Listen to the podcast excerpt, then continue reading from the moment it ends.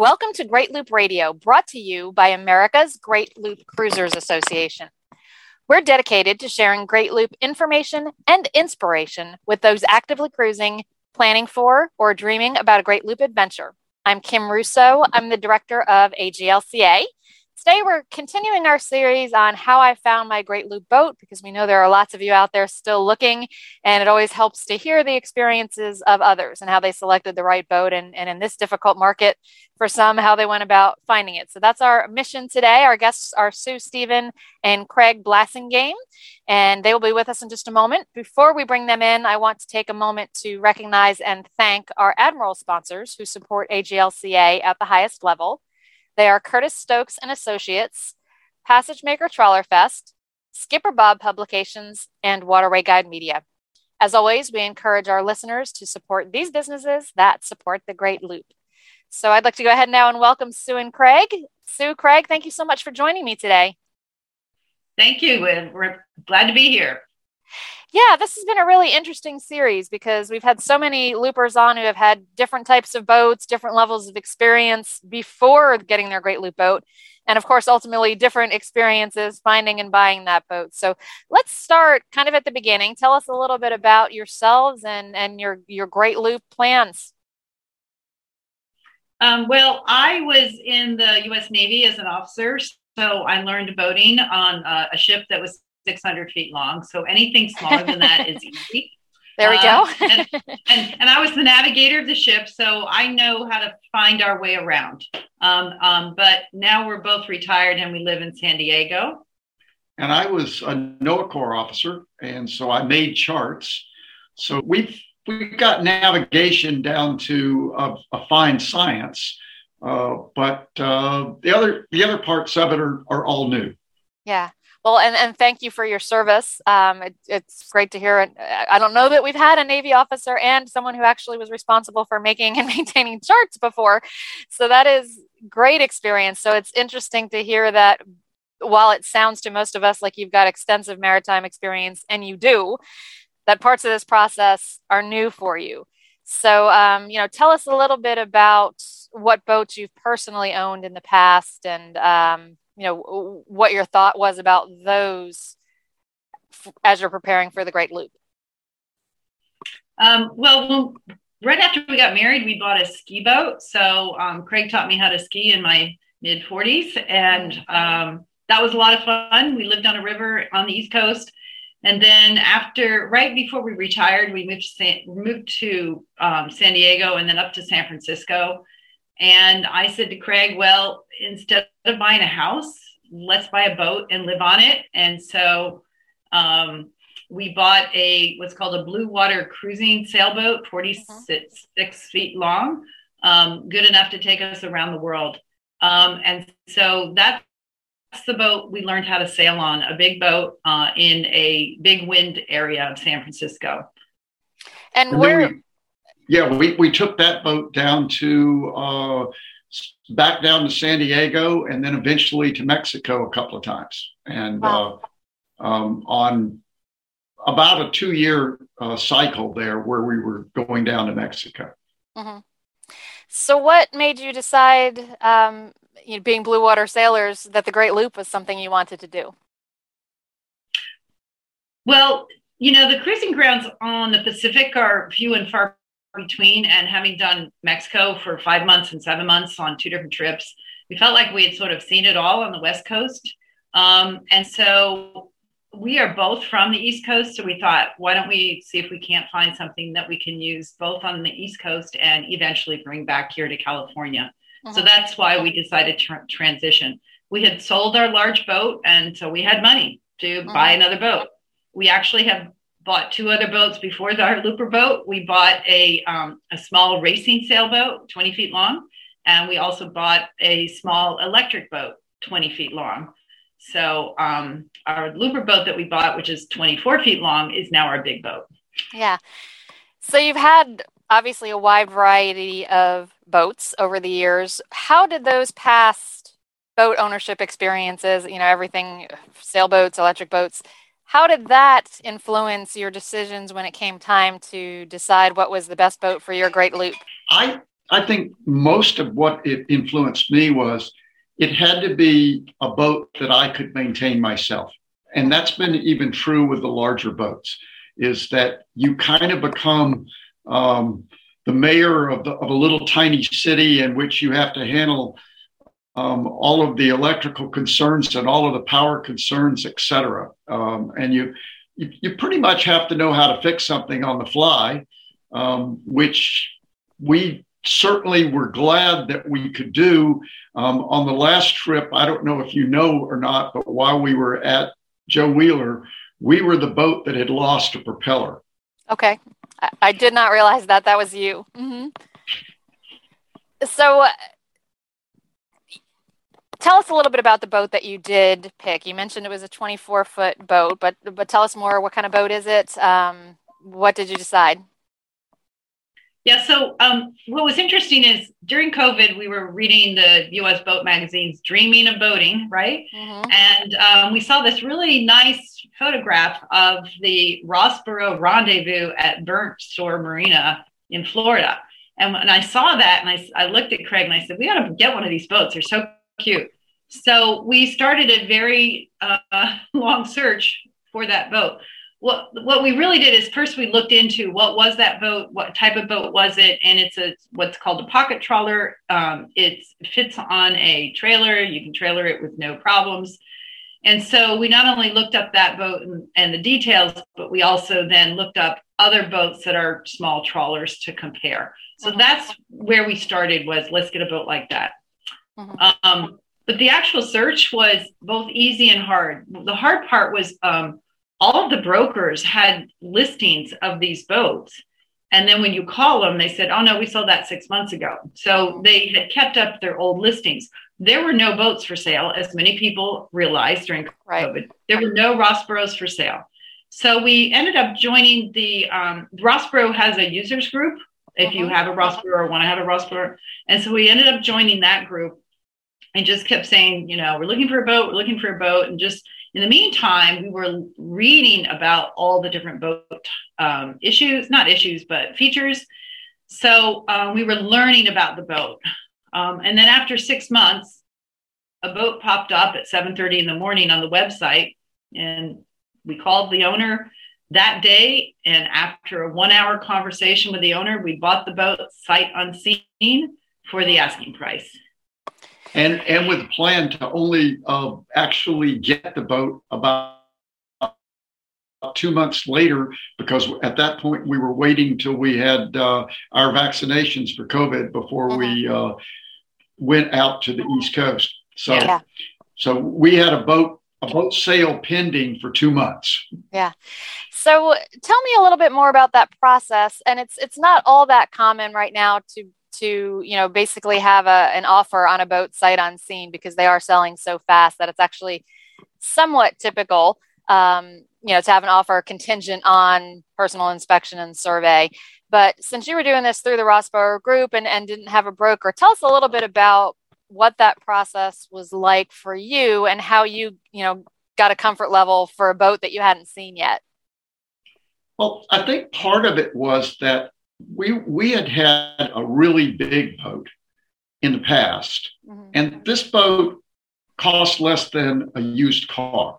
Mm-hmm. So I, I, was more comfortable with it, not having a survey, not not having a, a, a full due diligence. Um, I also got the the current owner to send me lots of pictures and information about what kind of maintenance he had done on it, and then I um, started looking around for similar boats um, about the same age that were Rosboroughs. and what I could find in terms of pictures on the website and the features and that sort of thing, and, and what, what people were recommending on the Rosborough website of what features you should have. And I, I had a list of the features on this boat. Um, but I, I really, one of the funniest things was that we were looking up the engine type. And I was looking because I wasn't, it's a inboard outboard, which is unusual for Rosborough. We were looking up the engine type and we found a YouTube video of an engine running um, up in, somebody's yard with a, a water hose connected to it, and they were they were just demoing the engine running. And we got to the end of it, and as they pulled back from the boat, we looked at the writing on the side of the boat and realized that this was a video from the owner before the guy that we were buying wow. this from running on the boat we were getting ready to buy. So that gave me a lot of of of feeling that that that the guy we were buying it from was telling me exactly what the history of the boat had been and that it was in good shape. Yeah, that's really interesting. Um, let's take a, a quick break and play a message from one of our sponsors. When we come back, I want to talk a little bit about um, you know what features were important to you for your Great Loop boat, especially being that you had so much previous experience, um, and how you kind of focused in on the Rosborough. Since you did mention you looked at some of the other pocket trawlers out there, so we'll be back in a moment. Green Turtle Bay Marina and Resort has consistently been voted a must stop by loopers. It has earned the coveted five anchor designation from Quimby's Cruising Guide. This full service marina features over 450 slips. They are located at mile marker 31.5 on the scenic Cumberland River. Green Turtle Bay is a proud commander sponsor of AGLCA, so join them and find your waterway of life. We're back on Great Loop Radio. My guests today are Sue Stevens and Craig Blassingame. They are some of our current loopers, and they're sharing the details of how they discovered and, and bought their Rosborough for the Great Loop. So, Sue and Craig, tell us where are you in your kind of your Great Loop adventure at this point? So, we are probably not going to do the entire loop. Mm-hmm. Um, we are definitely picking segments that we really want to do. We have just completed the entire Tennessee River round trip. Mm-hmm. So part of that's the Great Loop, and part of that's a side loop. Right. Uh, and and we why did we pick the Tennessee River? Because that's where the boat was when we bought it. So we just started there. Um, the boat now in, um, on its trailer um, for the winter, and in the spring we're hoping to um, launch the boat in New Jersey, go up the Hudson and across the Erie. That's the part of uh, the country I'm from, and so we wanted to do the Erie Canal and we're not sure how much further we'll go, but we may end up keeping the boat um, in that area for a year or two. We're not really sure. Mm-hmm. Um, so that's really what we want to do next. So we're just kind of picking pieces as as we go. So. Yeah. So I suspect, and and I'll I'll leave you to answer this question, but you did mention, you know, you live on the West Coast currently, and that you wanted a boat that you could bring back to the West Coast. Um, and you also just mentioned kind of just picking and choosing the areas of the loop that most interest you. So I suspect most of those things had a lot to do with the boat that you chose because it is trailerable, and both of those things come become much easier and much less costly if it's a trailerable boat. But you know, tell us besides besides the size, um, what other considerations or what other features were on your must-have list for your Great Loop boat? Well, honestly, we we have friends that have completed the Great Loop, and we were with them the day they bought their boat um, here in California, and so uh, they're very experienced, and and so we knew that it you wanted to err on the small side rather than the large side. Mm-hmm. Um, so for us, I mean, our features were basically does it have a steering wheel that's inside? Is it hall? Does it have an engine? You know, a bed? Uh, uh, you know, really, really, really basics. Our boat has almost nothing. There's no shower. Uh, as my husband say, there's no dishwasher other than him. Um, there's no oven.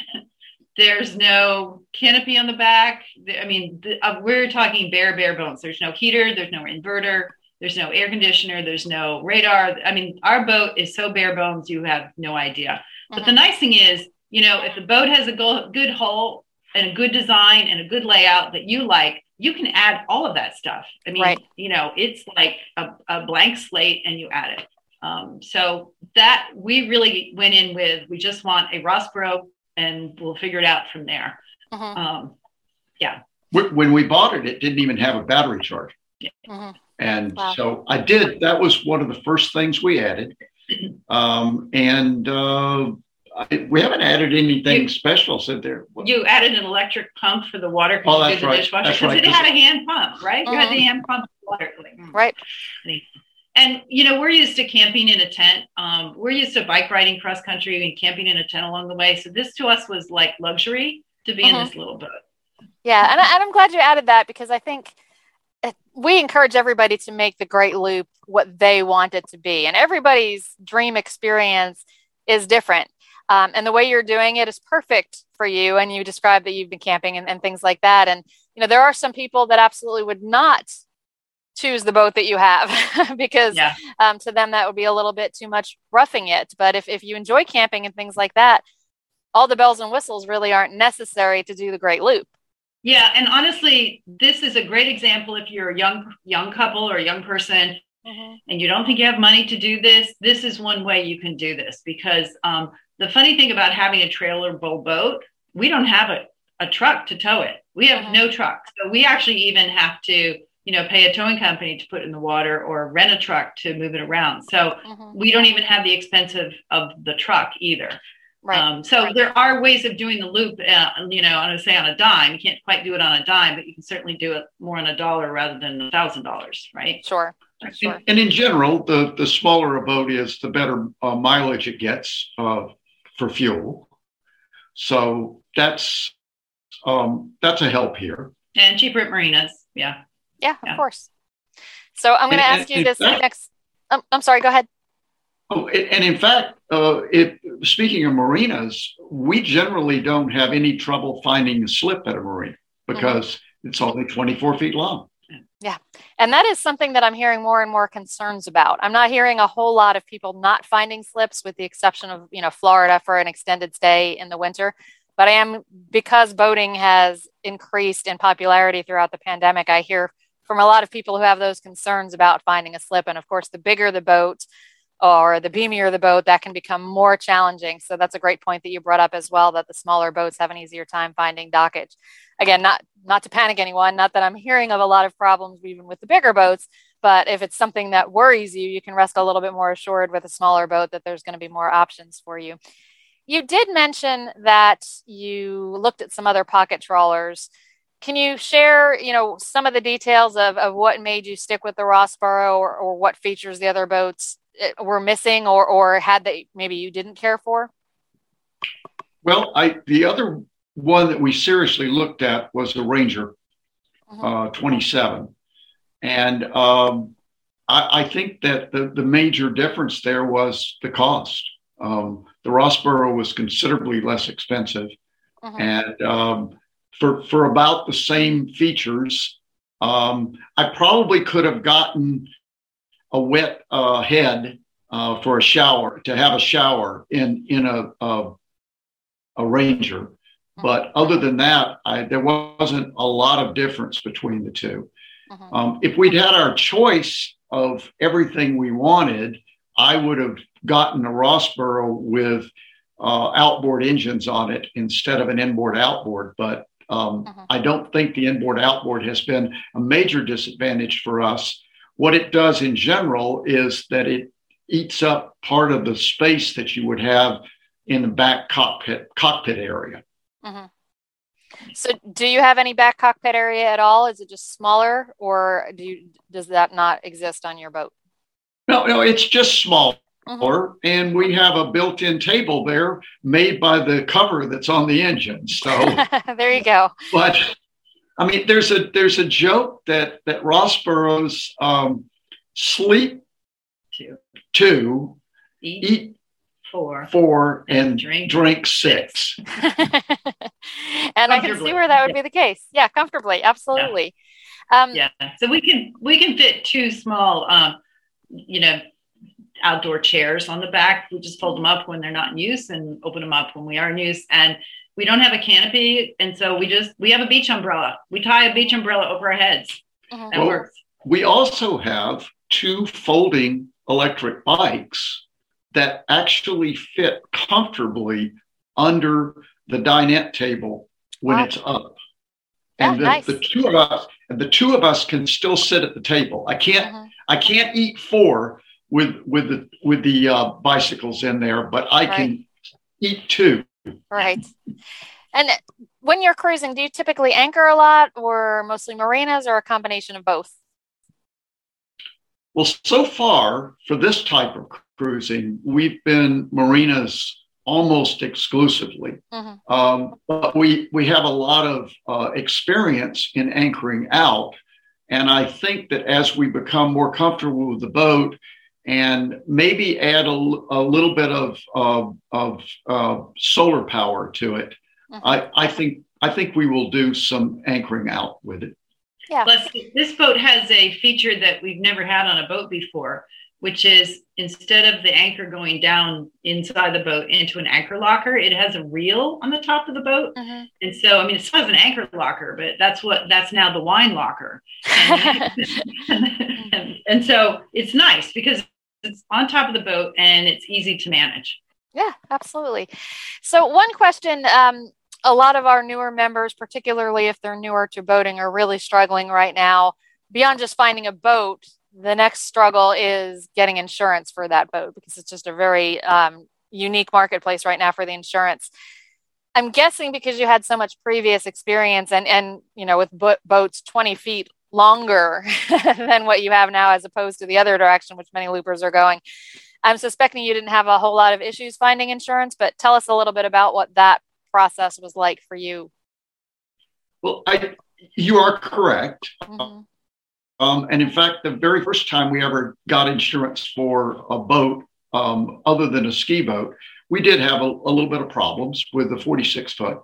Um, I, I had put together a whole list of years of experience of us both in the service and outside the service.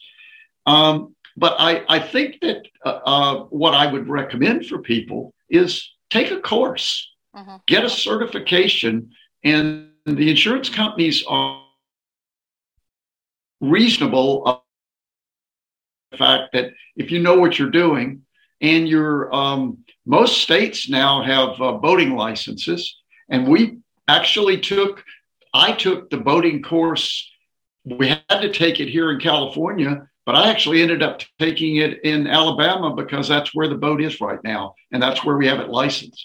So, um, and I think all of those things together, uh, encouraging the uh, our insurance company to go ahead and cover this boat.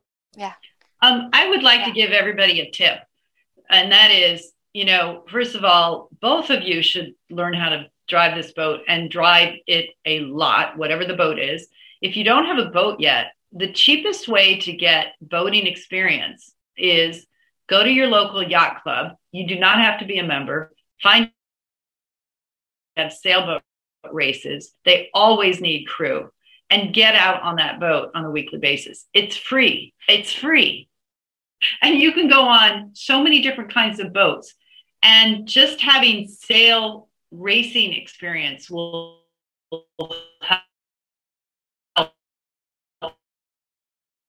justify how to maneuver. That's that's my tip for getting experience if you don't currently have a boat.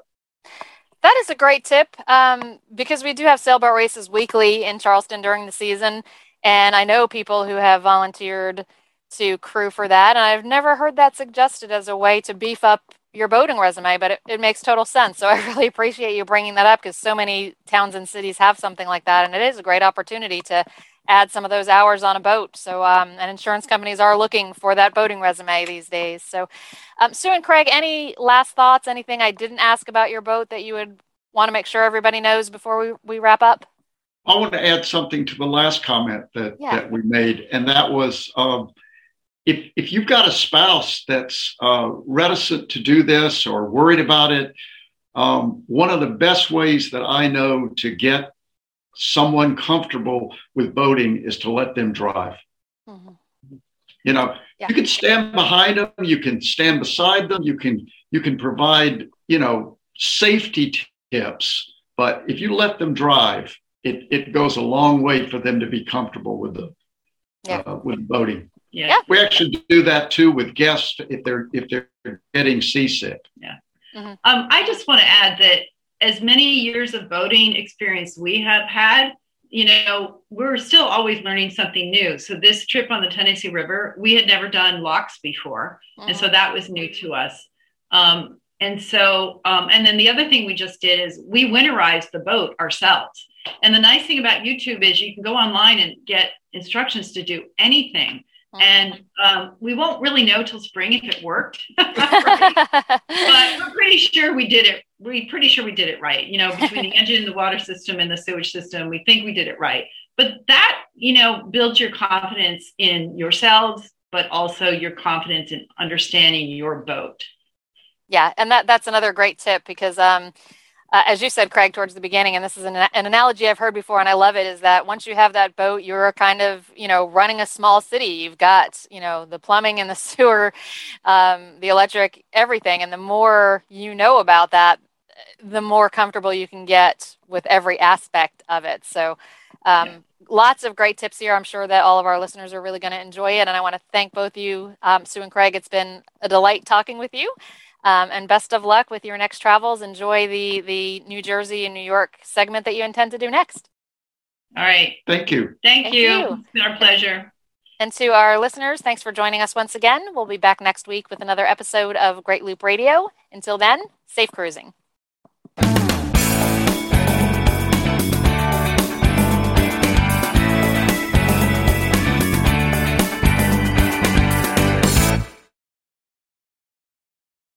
Lucky Land Casino asking people what's the weirdest place you've gotten lucky? Lucky? In line at the deli, I guess? Aha, in my dentist's office.